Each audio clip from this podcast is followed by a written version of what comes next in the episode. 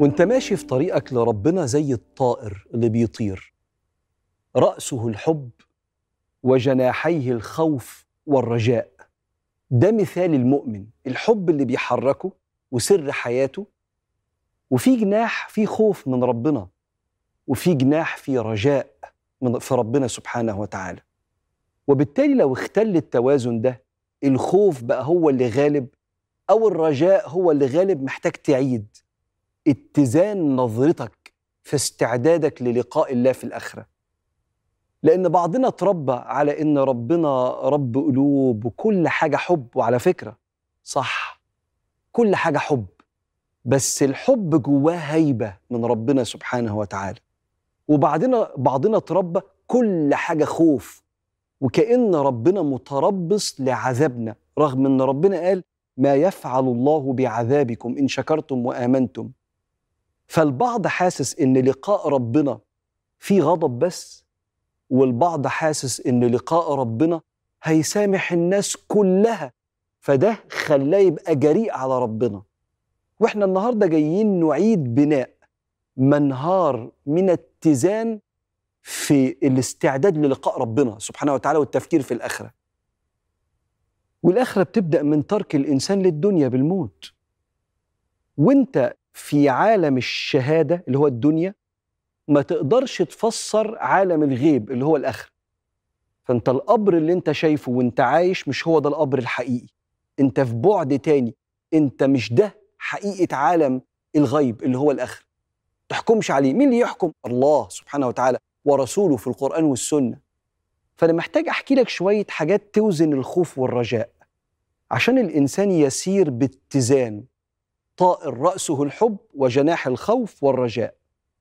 ربنا بيقول على الملائكة وما نتنزل إلا بأمر ربك. كان سيدنا محمد قال لسيدنا جبريل ما تجيلنا كتير.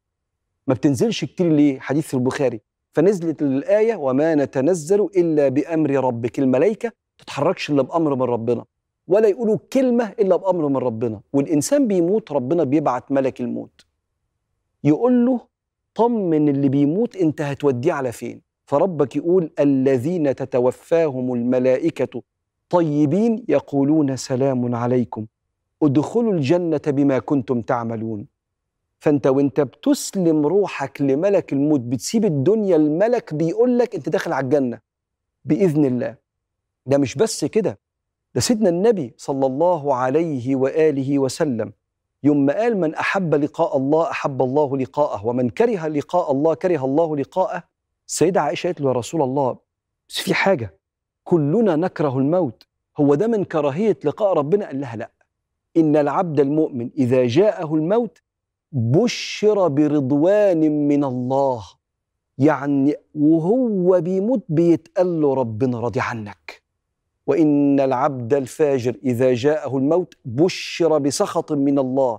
فهو بيسيب الدنيا وهو مرعوب والتاني بيسيب الدنيا وعارف إن الكبير سبحانه وتعالى راضي فكل اللي جاي طالع من الرضا. ودي الحالة السائدة إن شاء الله لينا كلنا. كل مراحل الموت فيها تطمين من ربنا سبحانه وتعالى. للصالحين اللي هو يا رب كل الناس اللي بتشوفني دلوقتي. وكل مراحل الآخرة برضه فيها خوف للي كان فاجر وداس على رقاب الناس وما تبش إلى الله وهدم أركان دينه. وأكل مال الغلابة. لا استنى. أنا محتاج أوزن ما بين مسارعة في الطاعة وبعد عن المعصية. عشان كده عندنا آية في خواتيم سورة المؤمنون. حتى إذا جاء أحدهم الموت قال رب ارجعون. لعلي أعمل صالحا فيما تركت. فربنا يقول له كلا. إنها كلمة هو قائلها. كان بتاع كلام. ومن ورائهم برزخ يعني حياة ومن ورائهم برزخ إلى يوم يبعثون.